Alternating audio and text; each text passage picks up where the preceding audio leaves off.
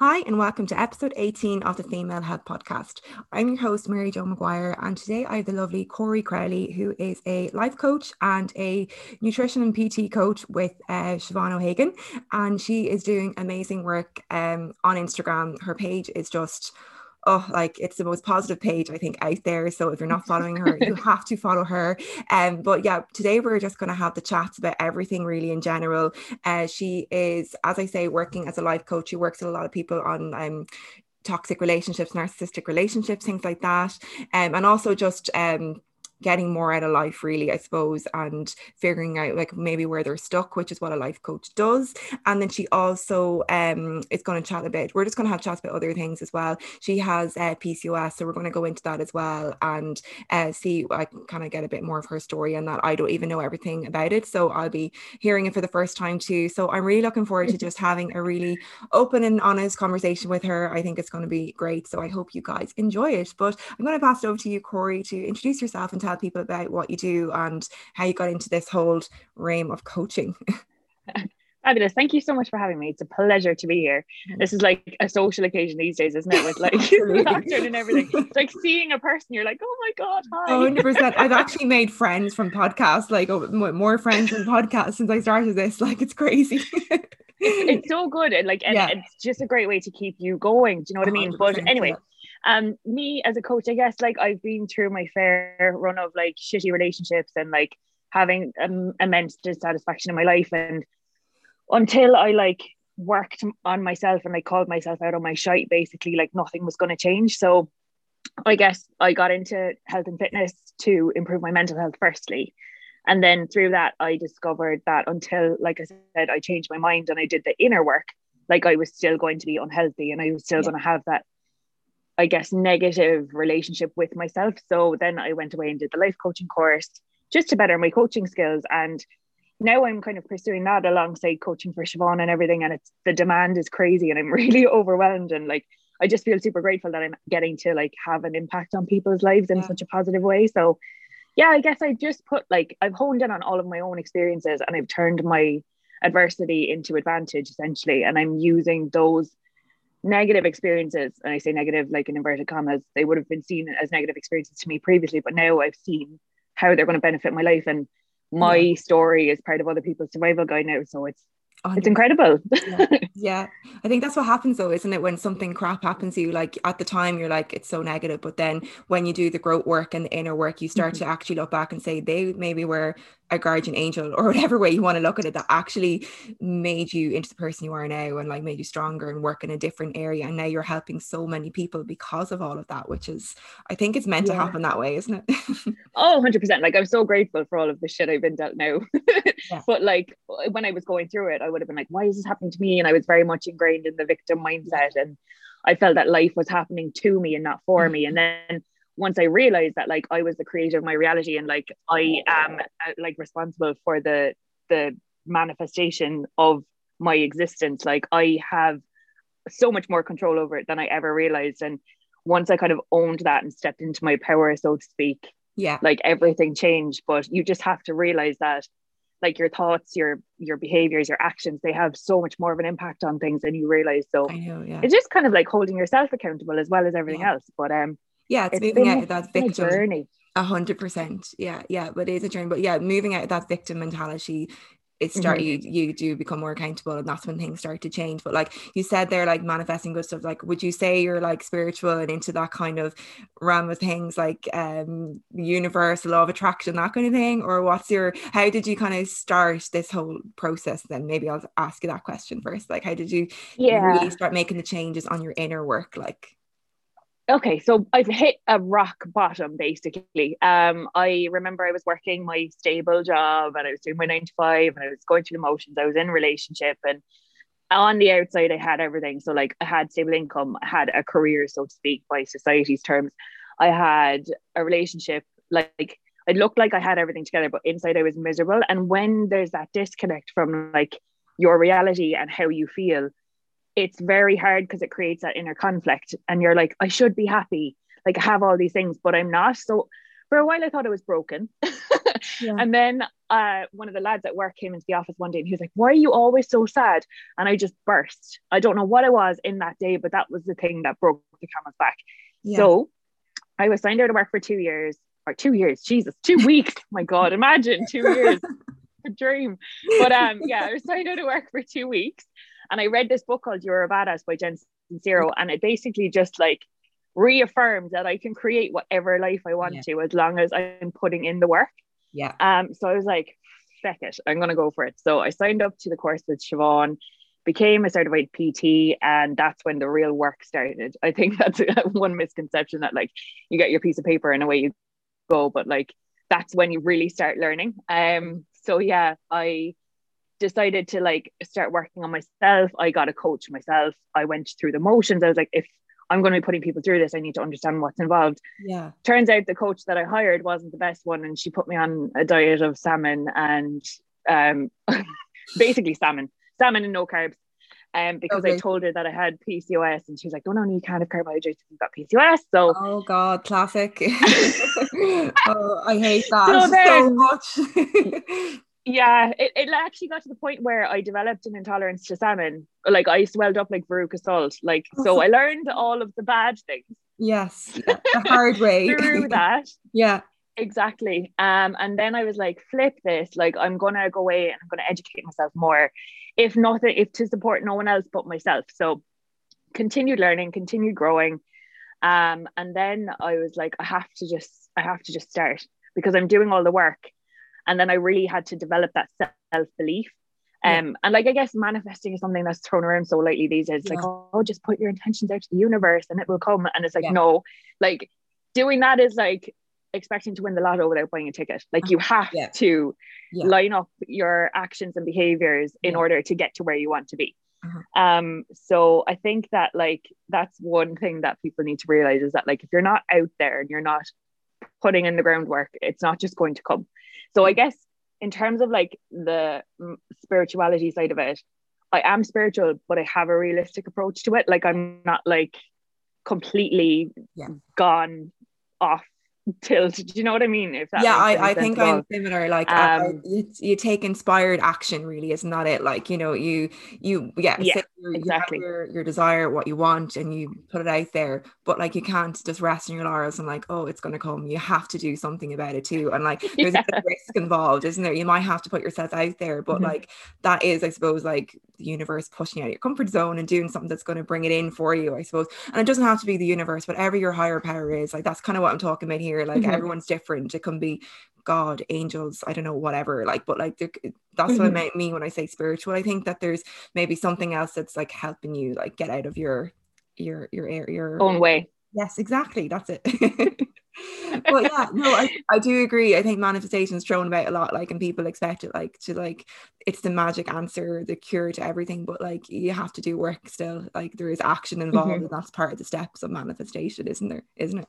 100%. Like you have to kind of acknowledge where you are, appreciate what you have, and then work towards being where you want to be. Like it's not just as simple as waking up every day, being grateful for your cup of coffee, and then lying on your yoga mat doing a meditation with a crystal on your forehead. Like it doesn't just work like that, unfortunately. So you have to be realistic. Yeah, but like to get that self-belief, isn't it? Like that's what you said there. You were like, okay, you can do, it's like, you know, reading books for the rest of your life, and that's amazing, it gives you so much knowledge, but like you actually have to do something then as well, like, and make the change. So like actually go and coach the clients. Like I could be studying master's in nutrition for the rest of my life and still not know enough, and be like, oh no, I'll have to do this one before I actually work with clients. I have to do this one. And like at a time I felt like that, I was like, I'm just, oh, I don't know if I'm confident enough to do this or not, like, but like it came to a point where it's just like, no, just actually go and do it. And then that's when the self-belief comes, and you realize actually, yes, you can coach clients, you can support them, and you know a lot actually to help them, and you're always learning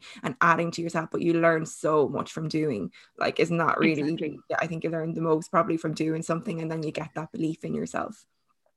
100%. And like imperfect action will always outweigh inaction, so like you have to just go and try, and you will get into situations where you won't have all the answers, and you can say I don't know right now, but that doesn't mean I will never know. Like I will go away, I'll look into some studies, I'll do some research, and I will come back to you. And I think it's having the confidence in saying that was such a huge learning for me, because I would have put a lot of pressure on myself to have all the answers and to have everything worked out. But nobody knows everything about everything, and you have to just meet yourself where you're at and know that you will continue to grow and you'll continue to better yourself, but you can condemn yourself for what you don't know at that time. Yeah, 100%. And that's it. And nobody is perfect. Nobody's expecting you to be perfect. And actually, you look more relatable, I think, when you're just honest, and people appreciate that more as well. You're saying, actually, I'm not 100% on this, I'll come back to you on it, and it just shows you're human, really, and people appreciate that as well. In terms of the life coaching at the moment, you're saying it's taken off. Do you think people are working on themselves now more in lockdown, or is it because what exactly are you doing in terms of the life coaching? Is it the relationship stuff the most? Is that what you're really focusing on? Yeah, so I guess I'm just trying to improve people's relationship with themselves, and to reaffirm that they don't have to do life by society's standards, basically. I think people have had a lot of time to sit with themselves through lockdown, so it's made them reflect and think about what it is they're doing and where it is they're going. And in the old life, we would have just busied up all of our time so that we wouldn't have to face the fact that we were quite unhappy in our realities. But now people have had to go into that self-reflection / hibernation mode, and it's brought up a lot for people. And I think that we're going to try and bring forward some of the things that we've learned through this into our new normal, quote unquote. But I think it's just people have just realized that there's a bit more to life than just constantly being in the hamster wheel and chasing someone else's dream. And you can do your own thing, and you can be happy, and maybe you might even work less. You might have more time to spend with your family. You might not necessarily have as much money in your bank account, but you could be happier. So I think it's very important.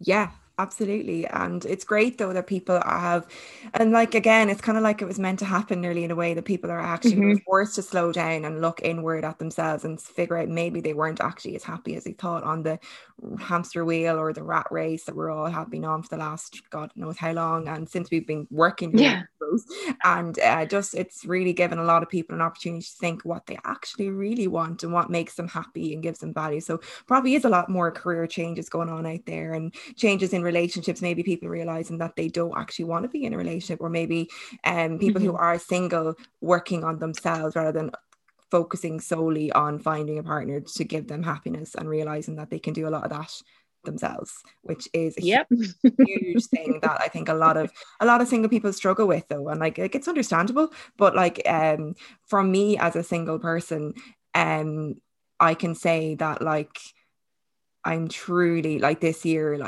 I can't explain how happy I am, because I'm focusing on something that gives me so much value. I'm doing what gives me value, joy, happiness, and I know that. So having, say, a partner doesn't make you complete, and that is something that I think we feel it's a society thing. I don't know where it comes from, probably is, but I think that a lot of people are. I think that it's becoming more.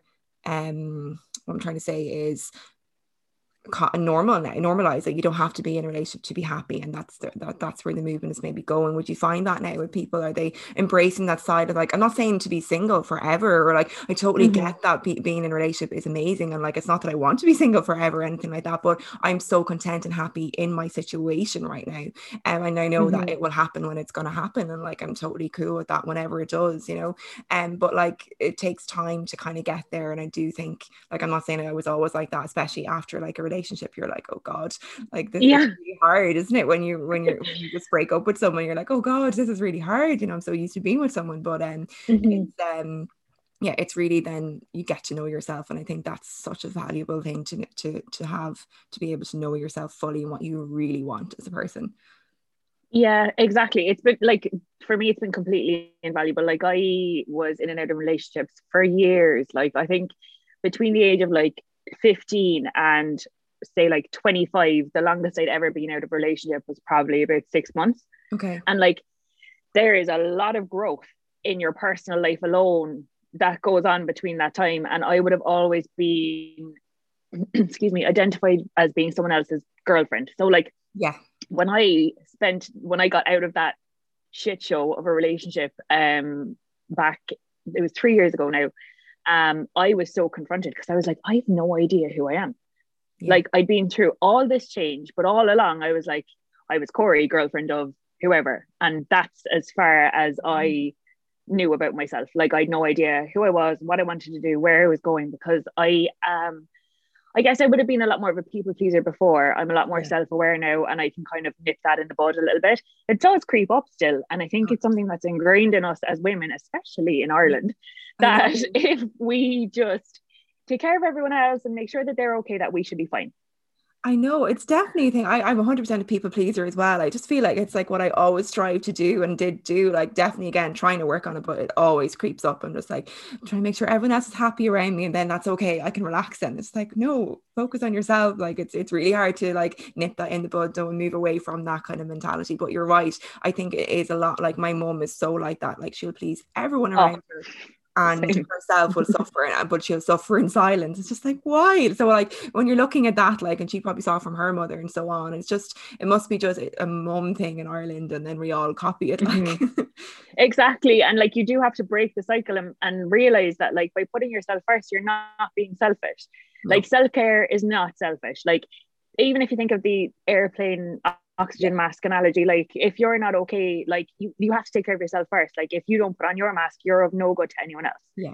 So you have to ensure that you're doing what it is that makes you happy. So like, you identified that, like, the work that you're doing now is purposeful for you, and you feel fulfilled. And like, then once you begin to like gratify, like validate yourself, and like you can give yourself those things that you would have sought out in a partner before, then that basically makes you like bulletproof. Do you know what I mean? Like, you're not going into a relationship then looking for anything, because you have everything in yourself. You always did have everything in yourself. Yeah, you're realizing you're whole, not half a person and needing someone else to fill the other half. You're already whole as yourself, and then you can bring everything you have to that relationship, and they're whole too, hopefully. Like, you don't want to be going with someone who's half full as well and expecting you then to fill them up either.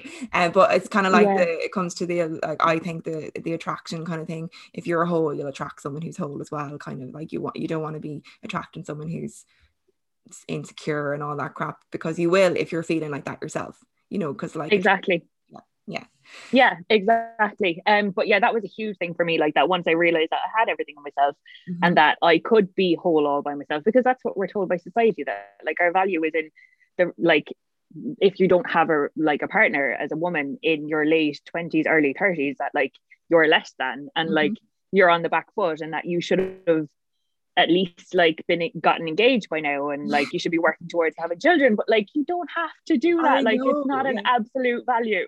I know, there was such a panic, like at 25, I think, like I was like, oh yeah, like 100% by 30 we settled down, married, kids, like 100% caught this in my naive little head, like, and just like a failure if I didn't achieve that. Like, that's would have been my thought back then. Like, obviously, like, so much work has been done since then, and like so much life has happened that has changed that whole narrative for me and changed the whole, my whole thought process on it, like, and I'm so grateful that like I look at it completely differently now. But like, yeah, it's totally, it comes from the society's pressure, cultural norms and things like that, like, and we're, yeah, you do feel like you're a failure if you're not doing this, like that, and which is so wrong. And like, and by the way, on the other end, there's nothing wrong with wanting that either, like, you know, that's totally like, there's nothing wrong with wanting that, and like, you know, like someday I want that as well, but like I'm also like, it's just about being content, I suppose, in your current situation and working on you at that moment to make you the best person that you could be, and then all the good crap will come then, hopefully. That's the way I look at it, really. And filling your purpose, like filling your cup with good stuff. And then all the other stuff just happens as a byproduct, and it doesn't become your priority, because your priority is you. And I remember, like, when I did get into a relationship, I was having a huge like conflict with this in my head, because I was like, I'm so afraid that I'm going to lose myself again, but like I haven't, because I have the awareness and I'm working towards making myself a priority every single day, and then I can show up and be the best version of myself for my boyfriend. So like, it's just about managing it and like taking each day as it comes, and not like running before you could walk. Like, you have to have that level of consciousness and that level of awareness until it becomes automatic, and in order to do that you have to keep yourself in check. So it's like, It's a journey. Like someone starting off on this journey. Okay. So you, as a life coach, what would you get them to do to start off, to start like working on themselves? I know everyone's going to be different, and this is a really generic mm-hmm. question. I totally get that. But I suppose small little things that they can do that like starts giving them a bit more self-love, a bit more self-worth mm-hmm. and realizing and getting more into their own values and what they want from themselves as a person. Where would you get them to start? I would just get them to identify 3 things that they can do every single day that makes them a happier person. So it's like, it could be taking an extra bit of time to prepare your breakfast in the morning so it looks nice. It could be making your bed so that your future self is going to be thankful for your past self mm-hmm. for making your bed, and like doing the things that you would like your partner to do as well. So like you set the standard for what you tolerate. So if you are showing up and you're doing these things for you, then you know that you're going to have to like find that in someone else as well. Yeah. Like, I guess just work out what it is that really fills your cup, because we spend so much time trying to please other people. And like, when I ask people this question, sometimes they'll answer with the things that they think I want to hear, or they'll answer with the things that like the general things. So like doing face masks, like taking bubble baths, like lighting candles, like those things, and they're great, don't get me wrong, but like healthy boundaries is an important thing. Like doing those things that aren't necessarily like actual acts, we'll say, but like just honoring yourself as a person could be something that makes you happy every day. And even if it's like sitting with your feelings and like having a cry if that's what you feel like you need to do, or allowing yourself to rest. Like it's just so subjective. And I think that like showing up for yourself every day and acknowledging what it is you need in that day is going to change a lot, because we're human. Yeah. And no 2 days are the same. Yeah, I love that. But that's really good. Like 3 things that you can do for yourself in a day that's going to, I suppose, bring you joy, bring you happiness, make yourself be grateful, thankful for what you've done for yourself at the end of the day. And that's like really good action steps, and they can build every day, and you'll start to get momentum, more self-belief, more self-love, gratitude, and then all the good things kind of come in as a result of that. Exactly. It probably sounds really woo-woo, but it's not really. Like it's actually like when you do these things, you do start to notice, like it's just, there is a science behind it, like the whole gratitude thing and everything. Like there's a lot of science to back that up, that it's really, really positive for supporting your mental health and reducing anxiety and depression and things like that. So like definitely if you're not doing these things, even just having a little journal and writing down 3 things you're grateful for at the end of the day, do you think that's a lovely little practice to get started with if you're not doing that already, just to kind of getting the brain into that mindset that there is actually good things, and you're looking for more good things then when you start to do that. Yeah, exactly. And it's the intention behind the actions as well. So it's not just sitting there and being like, I'm grateful for my breath, I'm grateful for my family. Like you actually have to feel it. And I know that sounds a little bit woo woo again, but like it's how that shows up in your body. And it like, that will then get your, like the happy chemicals going in your brain, because you're actually genuinely really thankful. There's a physical response behind the action. So like, it's really like connecting with that and not just going through the motions, so to speak, because you should be doing it, you know? Yeah, totally. I do. I like I said this, I think I was saying to my sister, and I was like, oh, maybe you should start journaling.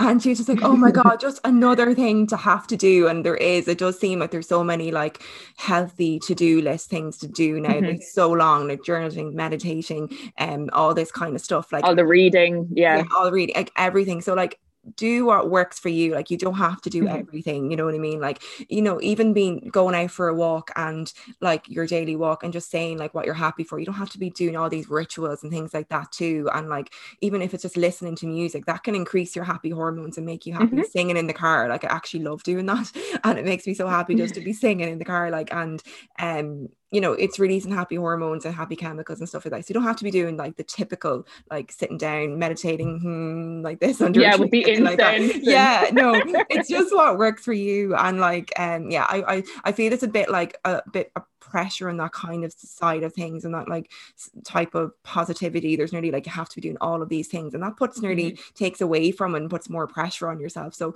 doing what works for you as well is really important, and that's what I would say with regards to that. But and with regards then, as like this is, we like, I know with the Female Health Podcast, we kind of cover loads of different topics. So I do think relationships and all of that stuff falls under that, because like, you know, we're all in relationships and it's part of our health. So that's why I love to cover all this kind of stuff. But also then I want to cover the PCOS kind of thing, which is what you have. So what is your story with this? When did you get diagnosed with PCOS? So I was diagnosed when I moved to Australia. So basically, we'll rein it back a bit. So I've been on the pill since I was 15. I would have always struggled with my skin, and I would have had very heavy periods. So I was told by my lovely GP that by going on the pill, it would regulate my hormones and that it would be the magic answer to all of my problems. So I was on the pill, blissfully unaware, from the ages of 15 to probably about 26. And at that point then, it was kind of when I come out of that really toxic relationship and I just started to question everything. So I was diagnosed when I was 21 in Australia. I had no period for 2 years. I was taking pregnancy tests to beat the band because every month I was like, oh my God. Yeah. So I got fed up of that, naturally enough. And I said I'd go away and I'd try and work out what was going on. So I went to Family Planning Queensland, and she was firstly horrified that I hadn't had a smear test and I'd been sexually active for a number of years, like at this point. So I had a smear test and there were some abnormalities. And then I went for an internal ultrasound, and they discovered multiple cysts on my ovaries. So that's when I got my diagnosis. I then came home to Ireland when I was 23. And then I went for an ultrasound here. And it came back that I didn't have PCOS. So that made me fairly confused, because I was like, if I have a diagnosis, like, you then tell your brain that story and then you become quite attached to that. And then for someone to come along and be like, no, that's actually not true, then you're kind of like, what the hell's going on? But I've always had like the hormonal acne. So it's all around my jawline. It's quite cystic. It doesn't ever really come to anything. It's just like lumps and bumps. And then I would have, I guess my symptoms are quite minimal. Like I'm pretty blessed with them. And I, as I said, when I was 26, I started to kind of question everything, and that's when I came off the pill, and that's when everything kind of went a bit AWOL for a bit, but it's settled down now. Okay. Because I'm managing it a lot better with like my nutrition, my training, inositol has been massive for me. Like, it's been very helpful. So I guess that's kind of like in a nutshell how my experience has gone. Okay. And like, when they said that you didn't have PCOS, how did they base that diagnosis? Like, what was that? Like, did they do blood tests, or how did they confirm you didn't have it when you came back to Ireland? Yeah, it was blood tests. So they were like, your hormones are fine. But I was like, well, I have other symptoms. So like, I would have had the acne. I'm quite like, I build muscle tone very easily. I would have always found that if I wanted to drop fat, that I would have had to have been in a fairly aggressive deficit in order to do that. Okay. So I then went about working with a nutritionist who basically set me straight and was like, just because you don't have all of the symptoms does not mean that you don't have some of the condition. Just, I guess, not taking everything as an absolute value. And like, just because one person's like, yes, you do, or no, you don't, like, and the symptoms are still showing up in your body. Like, don't take it for granted, or don't take it for gospel. Yeah, 100%. Like, with PCOS, it's a syndrome. Like, you don't have to have every single one. It's not like a disease, like there's one cause kind of thing. There's a lot of different factors involved, and it's a syndrome that has so many different symptoms, and you don't have to have all of them, as you say. So like, if you're having like the signs of irregular periods and you're having some sign of elevated androgens, whether it's acne or the hair growth or maybe some hair loss around your temples, that's a decent enough indicator that you have got PCOS. And then if you're having cysts on the ovaries as well, it's another added indicator.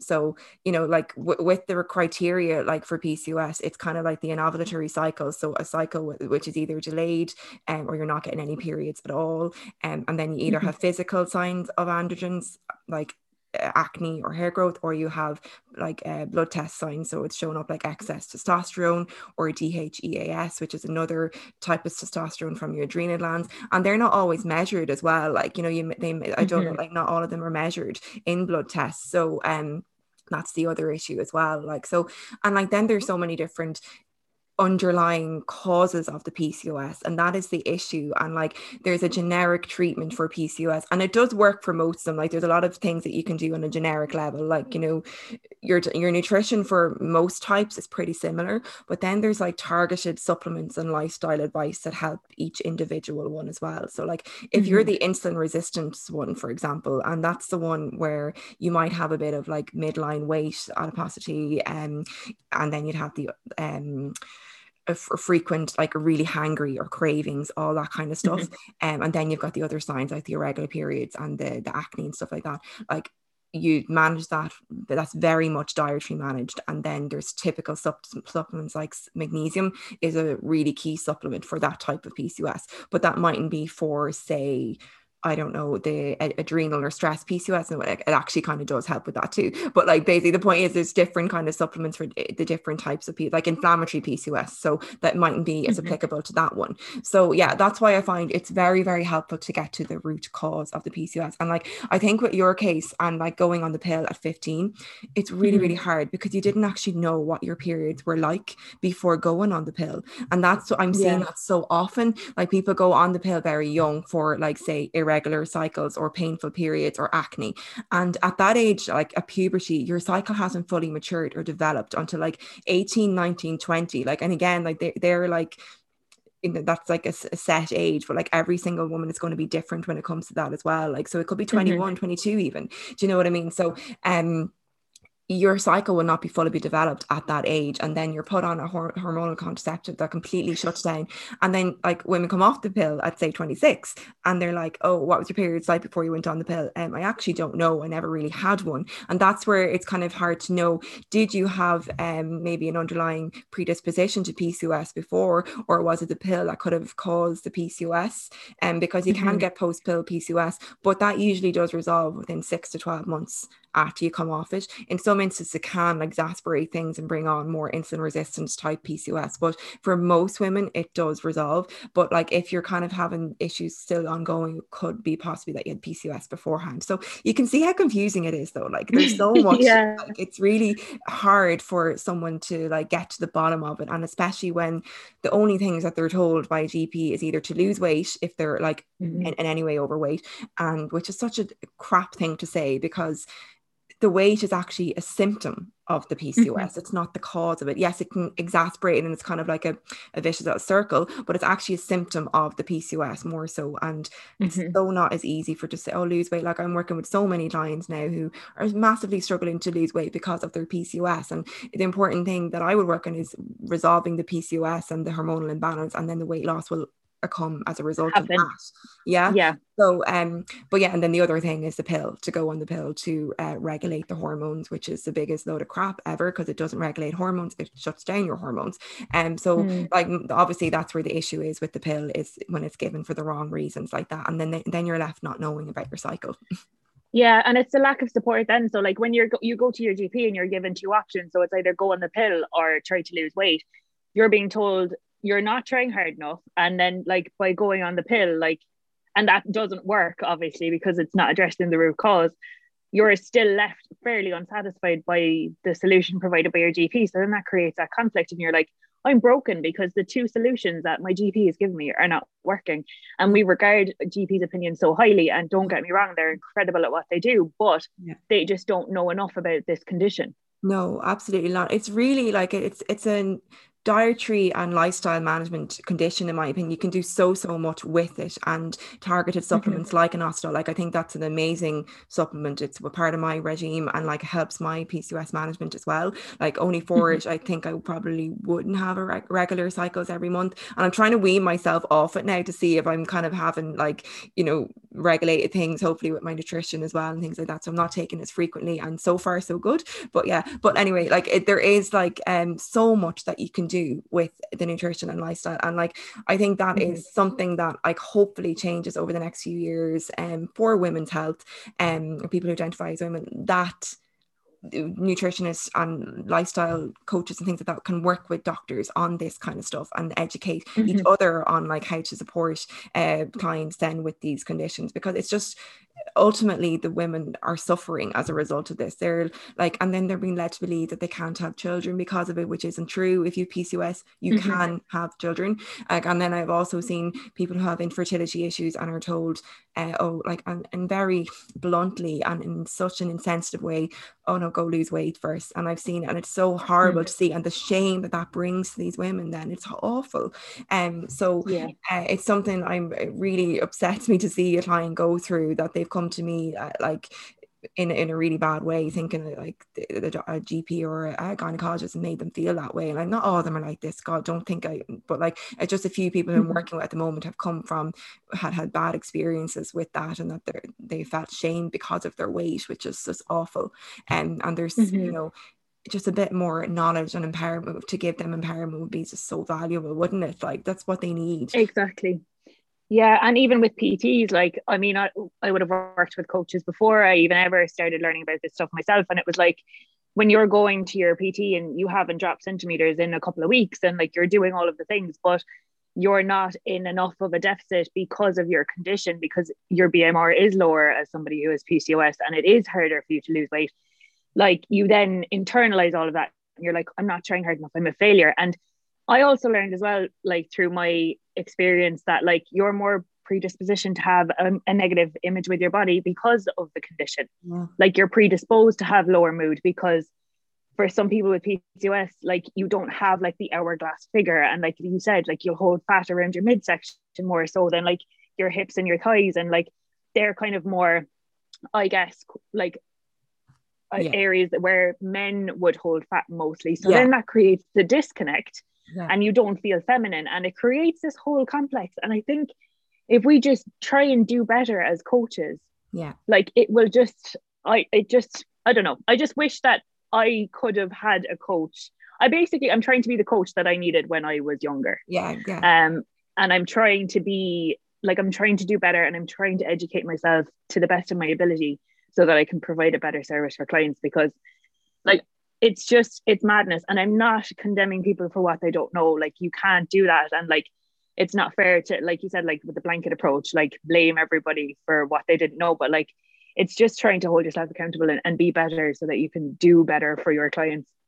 Yeah, absolutely. And like, taking your own personal experiences into your own coaching is a really good way to look at it, like, and it does, because that's what grows you as a coach as well. But like, it helps you grow as a coach. But like, yeah, like, for me, I would have loved this as well, like someone who understood PCOS and really understood the different types, and that like that, you know, we can sort this out, we can resolve this by doing X, Y, Z. And there's like, it's such an empowering thing to be told that. And like, when you can see like the relief in people's faces when they hear that there's so much they can do, they're like, oh my God, I can't believe this, like finally, you know. And with PCOS, unfortunately, it's not something that happens in say 12 weeks or even 6 months. It is a change, it's a lifestyle change that takes time, and there's a lot of fixing there, or like, you know, resolving and balancing to come into play. You have to like get your metabolism like to even out a bit more. There's so much involved to get like it resolved really, or managed more so, because it will always be there.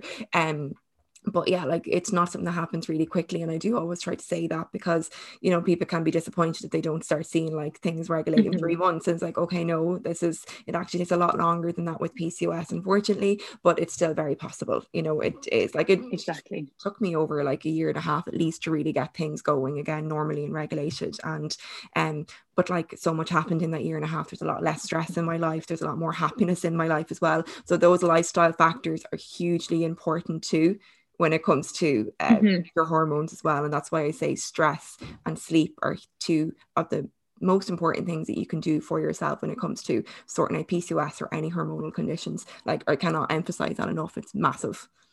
Yeah, like, health is an integrated approach, and like, you can do all of the things, like you can do your steps, you can eat like whatever, I'm not even going to go into it, but like, it's just looking at things as a whole, and like evaluating your environment, the quality of your relationships. Like you said, sleep is so important, whether you're drinking enough water. Like, when you're dehydrated, your cognitive ability is so impaired, and people don't ever recognize that. It's like, even with caffeine, we'll say like caffeine is a half-life. So if you're drinking coffee at midday, and then that might have impacts on your sleep, then enter the cycle. So it's like, you're caffeinating because you're wrecked, but then you're wrecked because you're caffeinating. So it's like, really having that self-awareness and like looking at things as a whole.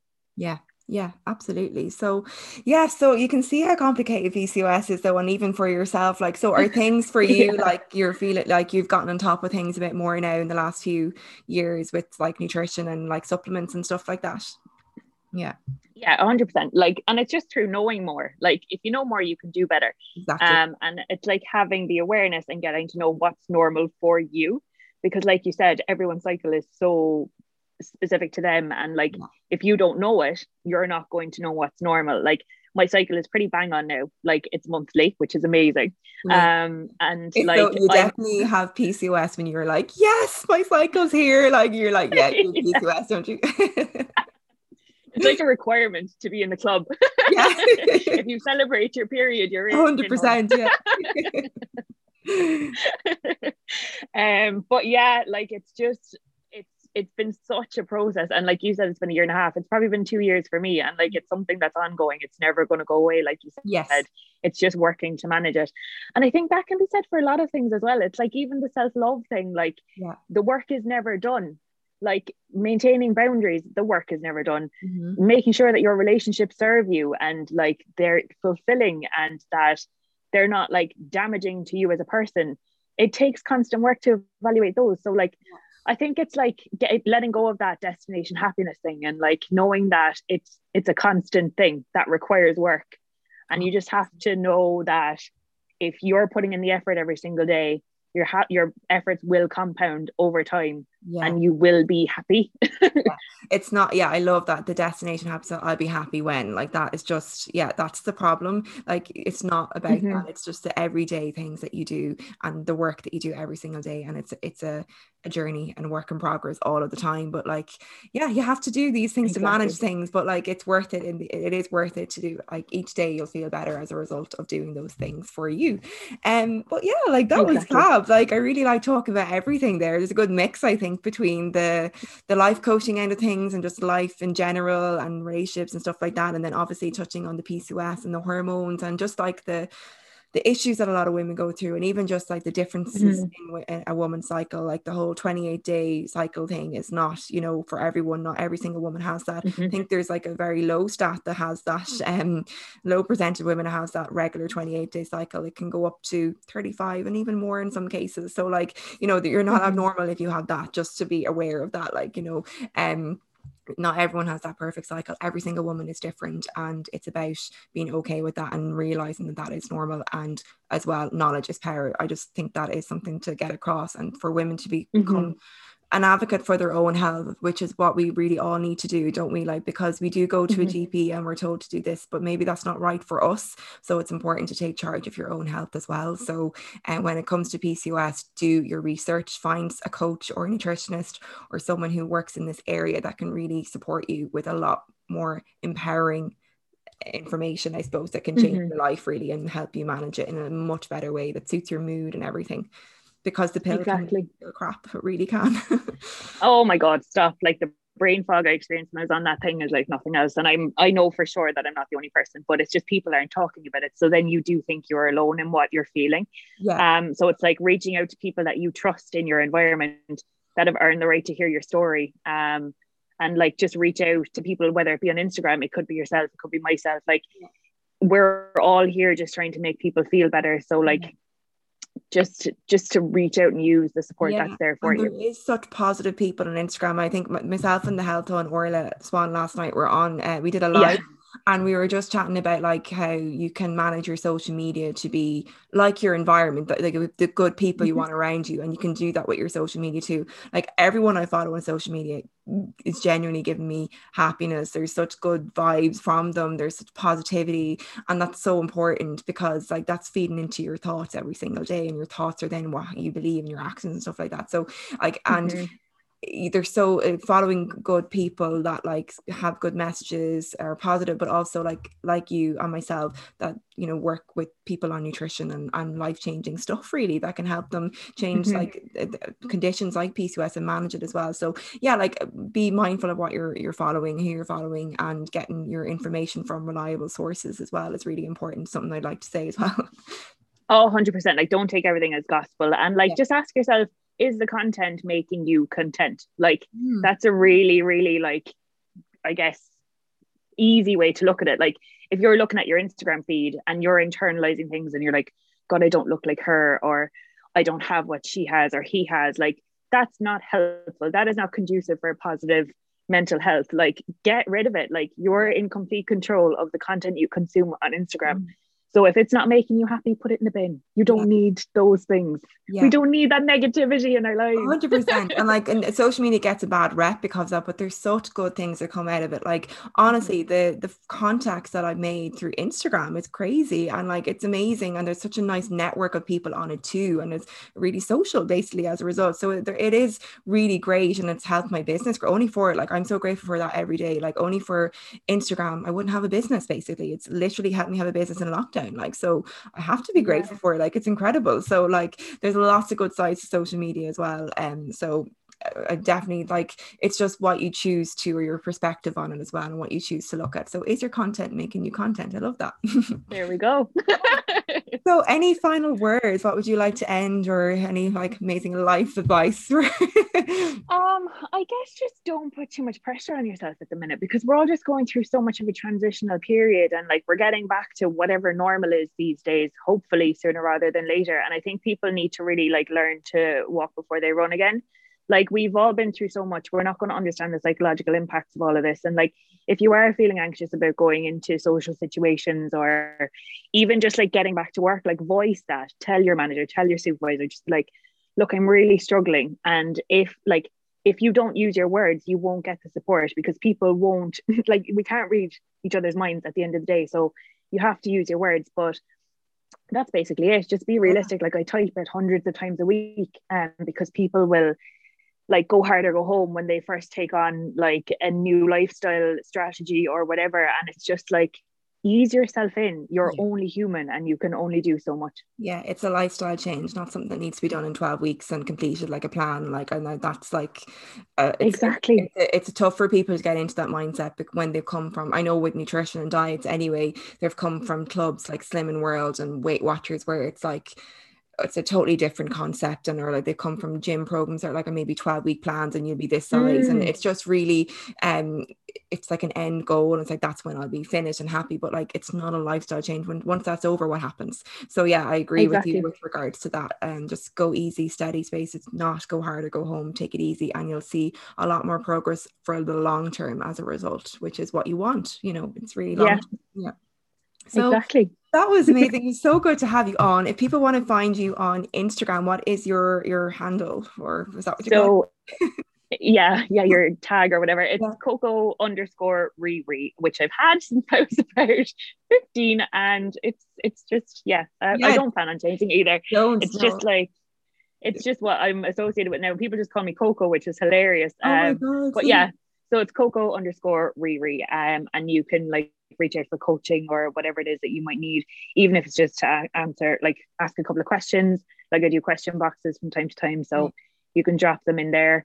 I'm a nightmare with DMs, so if I don't get back, it's not because I'm being ignorant, it's just sometimes a bit overwhelming, so I do take time to answer them, but your boundaries, it mightn't always be instant. Exactly, you have to show up for yourself first, and I'll always prioritize me over answering DMs, which some people may think is selfish, but I need to do that for me. So 100%, I agree with that 100%. But I'll leave your Instagram handle in the show notes as well, so people can see that. And yeah, I'll be sharing it as well on Instagram, so people can see it. But yeah, it was so lovely to have the chat. I really enjoyed this. To be honest, it was just an honest conversation, really. And I always talked about stuff I haven't talked about before on this as well. So you opened up things for me too, which is great. So I got a bit of a coaching session. But, thank you. But yeah, I really enjoyed it, and sure, we'll have you on again, I'm sure, sometime too soon, and we'll be chatting, of course, as well. But thanks so much for coming on. I really appreciate it. Anytime, it's been a pleasure. Thank you so much. Take care. I'll be back next week with another episode.